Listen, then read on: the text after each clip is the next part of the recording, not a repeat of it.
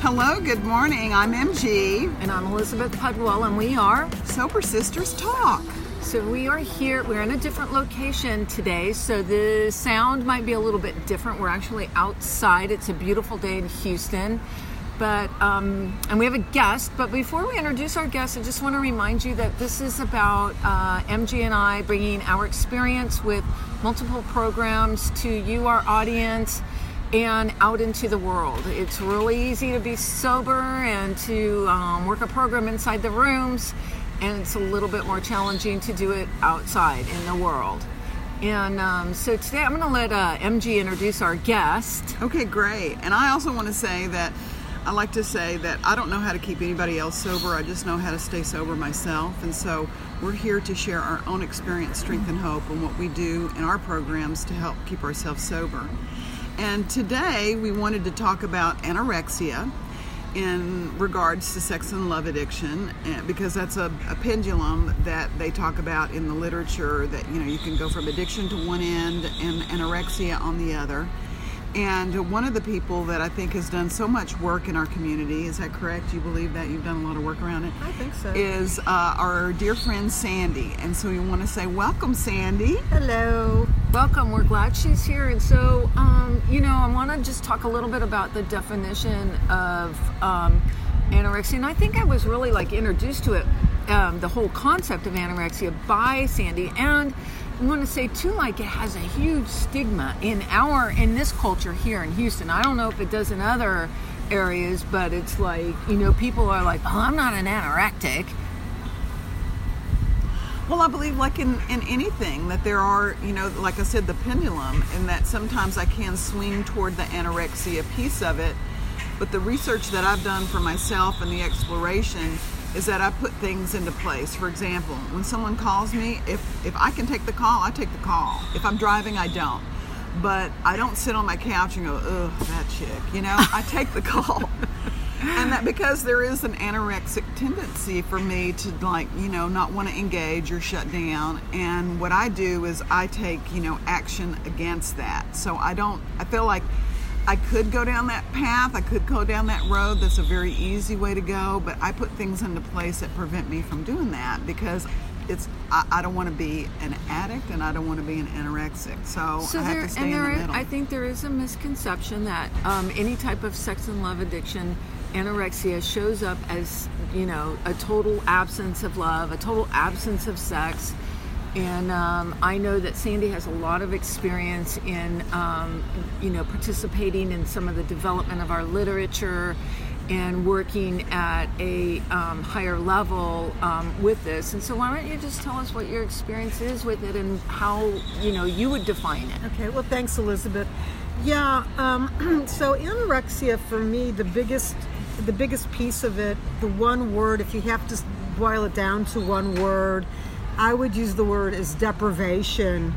And, um, you know, we're used to hearing the word anorexia when it comes to food deprivation, people that starve themselves. And, um, and maybe that's where the stigma comes in, I don't know. But, but that's what anorexia is in the sex and love um, community, in the SLAA community.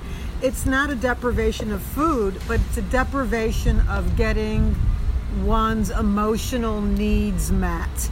And um, a lot of times we don't even, as anorexics, we don't even necessarily know what our needs are. We're just so living on an island. And um, so I'm just going to share my own experience with it. And, and I came into the SLAA, the SLAA community um, as a love addict. I was, I spent decades um, chasing after unavailable people. And if you would have told me then I was anorectic, I would have been like, what are you talking about? I, I so desperately want a relationship. I so desperately want to be involved. But the what I came to realize after um, therapy and after being in the community for a few years is that, in fact, the reason why I was chasing unavailable people was because I was anorectic. What better way to stay out of a relationship Right. than, than than to date somebody or to Yeah. go after somebody who's just not available? Yeah, I had a therapist say, you go after unavailable people because you're unavailable. Yep. I was like, what? Exactly. I am oh. not.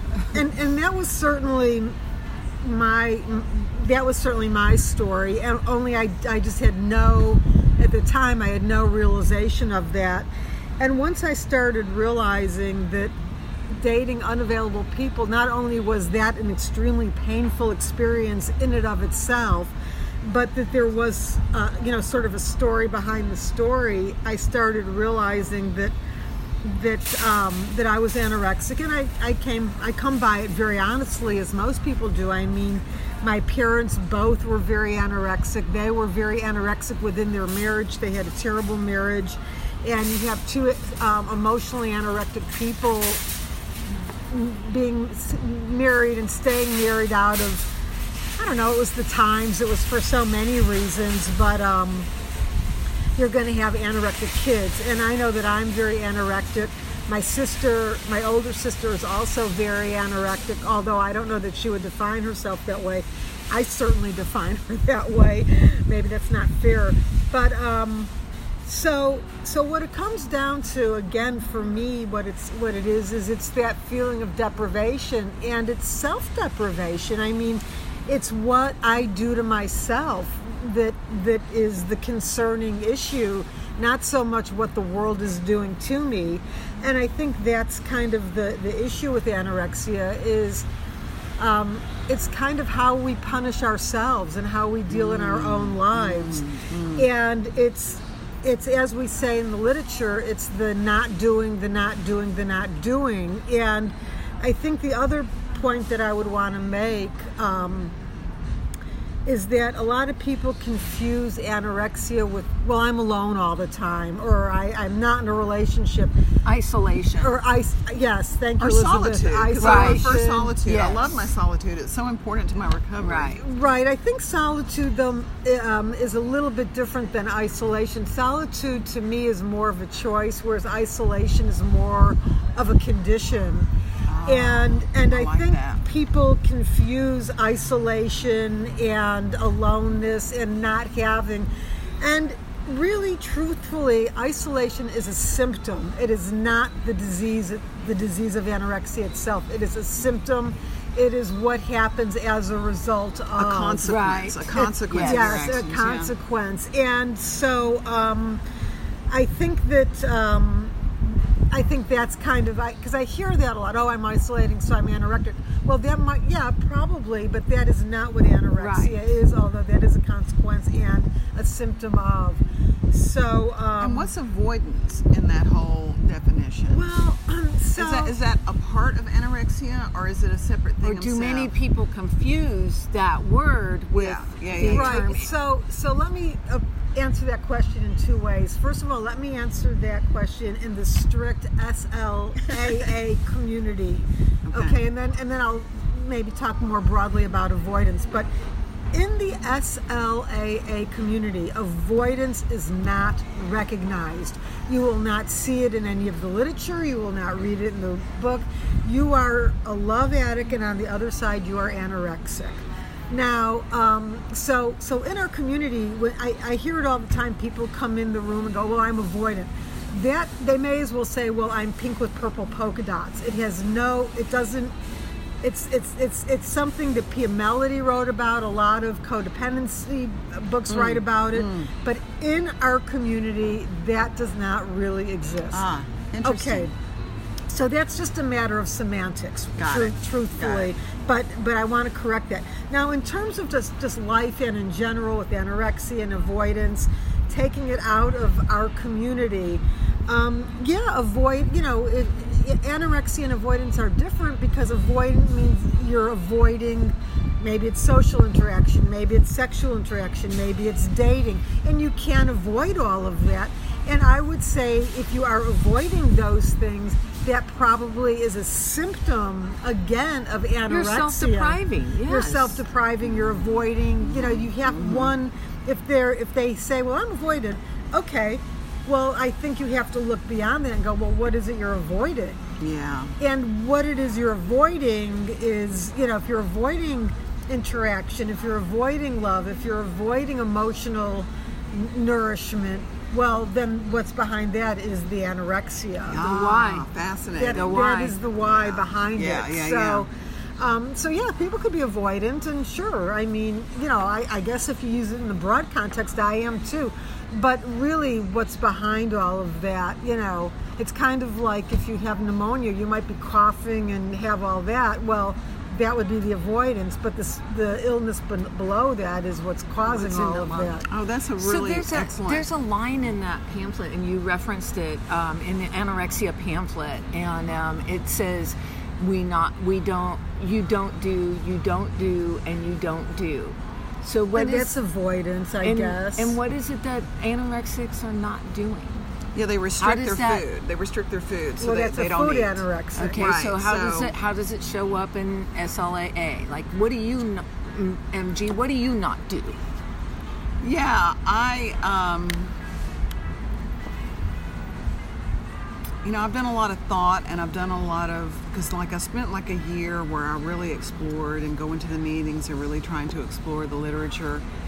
And uh, you know, what, what I don't do is I don't date. I don't have any interest in that. And I don't know if that's my anorexia or if that's my avoidant. I mean, you know, I don't feel like I am. I mean, I went to an audition several months ago and there was a really good looking man who was age appropriate who came up to me during the break and he said, I really liked what you were doing. And he had this cool rockabilly vibe, and I think I've talked about this before. And I was like, all right, hello, you know. And we went back in, and I didn't like, where is he sitting? And I didn't, you know, wait for him afterwards. And I thought that that was, um, I thought that it was a good for my addict, and and it was a good for my anorexic that, that I didn't that you know I was interested and I was like when I got the when I finally got cast in the play and I got the cast list I was like I wonder if that guy got cast because that would be interesting to get to know this individual and so I feel like I am open to dating right that if there was someone who was appropriate that came into my life I would be like okay great but I don't seek it out You're not actively pursuing it. and so I'm, you know, because I know that in the literature it talks about like anorexic, anorexia, and correct me, what, what I'm trying to say here is uh, like an emotional and a social and a sexual condition. So I know for me, when I'm in my anorexia, the feeling that I have, the way I can really recognize that it's my anorexic that's kind of acting out, is I just feel real shut down. You know, it's just a ah. very shut down feeling, and it's um, it's the opposite of wanting to engage. It's the opposite of wanting to be out there and you know socializing or dating or whatever whatever it looks like. It's just me wanting to be left alone. Me wanting to to um, you know I be I feel internally grumpy. I just Ah. feel very very shut down, and I think what that brings up is is also another piece of it. You might someone might say, well, isn't that depression? Isn't you know? And I think that anorexia and depression kind of walk hand in hand. And I think sometimes for me, it's really hard to tell the difference between whether I'm just depressed ah. or whether I'm anorexia or whether anore- you know that's how the anorexia is manifesting Right. through depression and for me what that looks like is being shut down not wanting to engage feeling very um, irritable um, kind of just being negative dark Well, like That's- this, like this morning, I get like you know I like to sleep in. It's like my biggest, most beautiful piece of self care. And like you know, by 8:30, three people had texted me, and I was like, "What the fuck, people? Stop texting me!" I was like, leave me alone yeah And I was like, you know, and these are all people who I love and I want in my life, but I was just like, don't they Not right now. know? And I'm just like, I just got to shut my phone off, you know, so that I don't get into that grumpy space. But is that a piece of it? Is that is that what you recognize as kind of be it, where you're just like, ugh? Well, for me, you know, when for me, what that looks like is like I might know of um, some uh, social gathering that's going on, and you know, instead of going like, yeah, sure, I'm going to go and, and see what's up, you know, I'm just like, oh, what the fuck is that? I don't want to do it. You know, I. You know, who's going to be there? Do I really have to? What's in it for me? Is there anything that? Yeah, yeah. Well, I don't feel like what's in it for me. I just feel like I don't want to make the effort. Right, You know, I yeah. just don't want to make the effort to, to go and do and to and basically what I'm saying to myself at that point is I don't want to connect. I do not want to connect with what's going on out there. And um, Hmm. you know, and, and and we all feel that way once in a while. I mean, you know, sometimes you just you want solitude, like like you were saying, and that's perfectly fine. But when that feeling becomes a condition, or when that feeling becomes a pattern, that's when you know that's to me that's what my anorexia looks like. Well, So and I what- think that that's a pen, pendulum swinging over to that side, and so I feel like pendulums can like go over and stay in an area.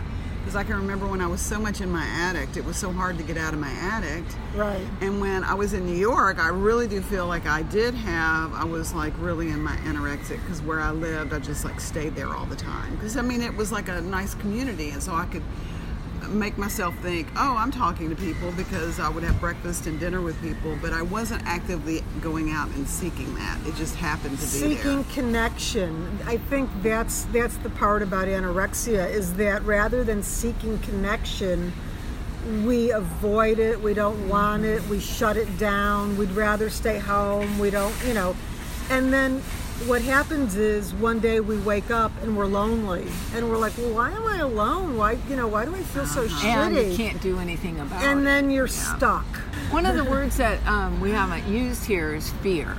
Fear, and, yeah. And um, vulnerability. And I think the fear is a huge aspect of the. It is for me, and I know I've noticed it just in the past few weeks, like fear of showing who I really am, fear of being my true self. Um, you well, know, we fear were. of being hurt i mean it's anorexia Yes, exactly. One thing about anorexia, it is very safe. You know, Yes. anorexia is a very safe space, and so, yeah, it's And it- that goes back to the pendulum because, like, you know, Sandy and I are very similar. And, and when we came in, we were, you know, these sort of like clingy, needy, you know, love addicts. And then we go to the other side where we're like not dating, we're not, you know, Forget participating. man. Yes, there's nothing. I'm not doing this. I don't need that anymore.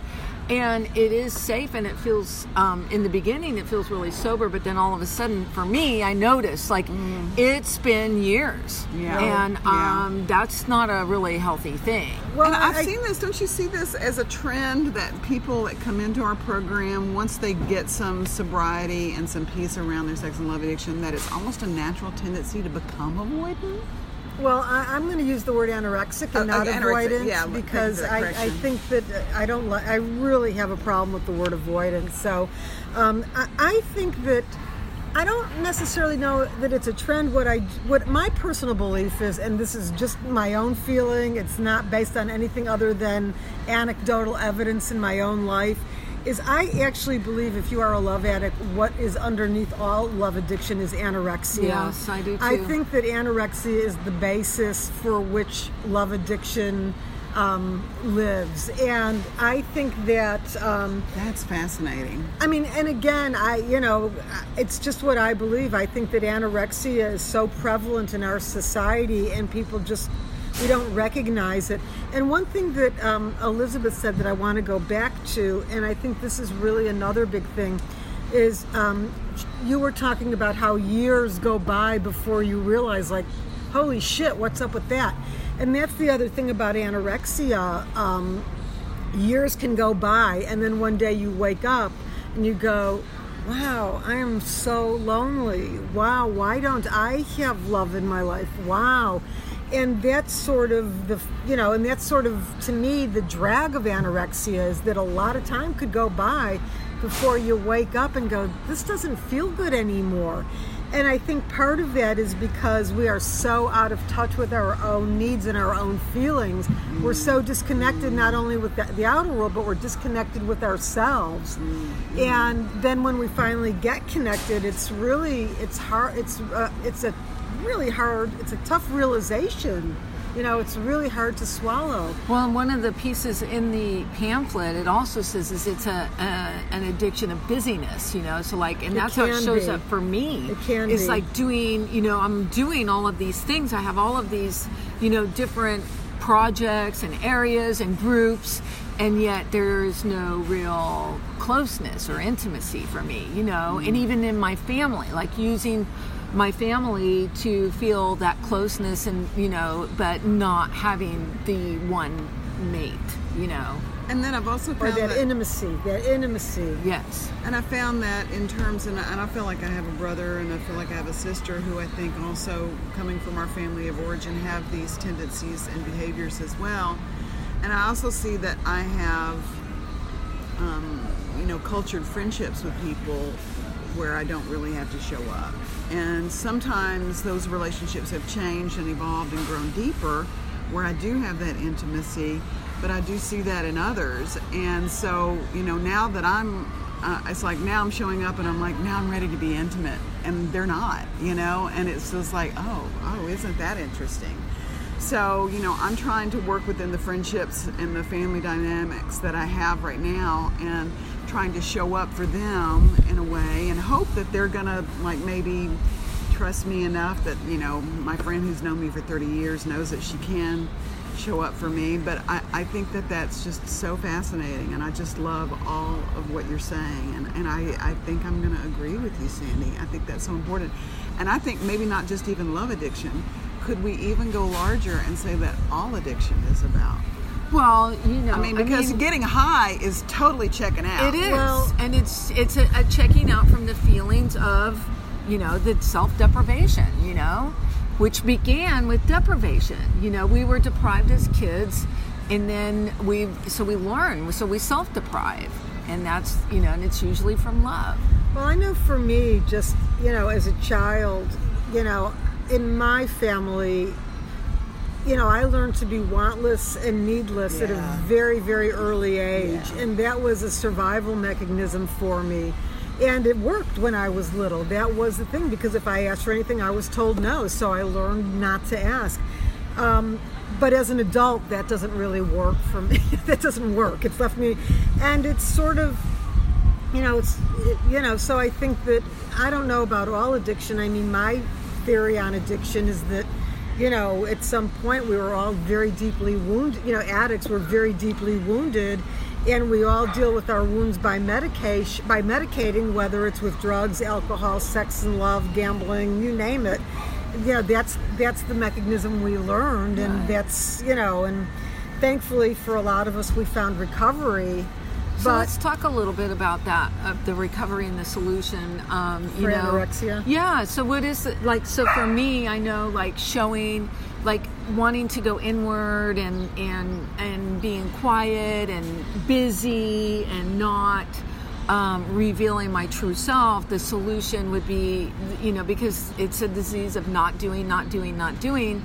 Then I have to do those things. I have to show who I really am and I have to undo some of the busyness and either, you know, participate in a in a way that I'm uncomfortable, like what you mentioned, is like doing events that come up or gatherings that come up, that social things that I'm like, ooh, no, I can't do that. I've got to go to yoga, you know. I can't do that. I've got a meeting over here, you know, and reduce some of that stuff and then participate in life that way. That you know and the, i think the biggest thing is for me to just to be authentic um, in all areas and that's the part that really scares me so what about you sandy Well, I would say um, a couple things. First of all, I think that if you're if somebody is in recovery and working a program, um, so I think if you're in recovery, one one thing is to get a sponsor and to work on your anorexia with that sponsor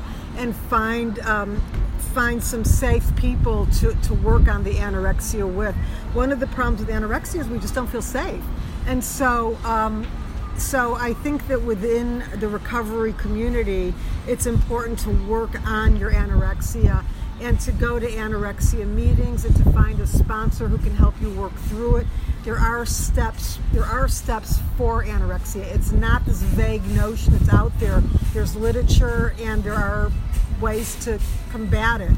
So I would say that that was one thing somebody could do. Um, a second thing is is that when you recognize that you're feeling anorexic or you're feeling shut down, when you recognize that feeling, it's like Elizabeth said, you know, push push beyond that boundary. You know, if somebody calls you and to go for a walk and you don't really feel like doing it, Do it anyway. push yourself, go anyway, get out. Um, I think with anorexia, a lot of times we just have to push ourselves. And although pushing yourself is not completely the solution, the solution I think comes very incrementally. I mean, push yourself to go, you know, try to connect, understand that your lack of connection is what's causing pain and work work around that. So I would say that though, but I would, but more than anything, find support in your community. The support is there. Find it, use it. And also the literature. There's a There's lot a of lot of literature, literature, out and there. there's a new piece of literature that just is it just has come out. It's called the Anorexia Recovery Tool Workbook, and um, you can get it on the FWS website. And it's a really good piece of literature. It's got it's it's very solution based, and there's stories in there.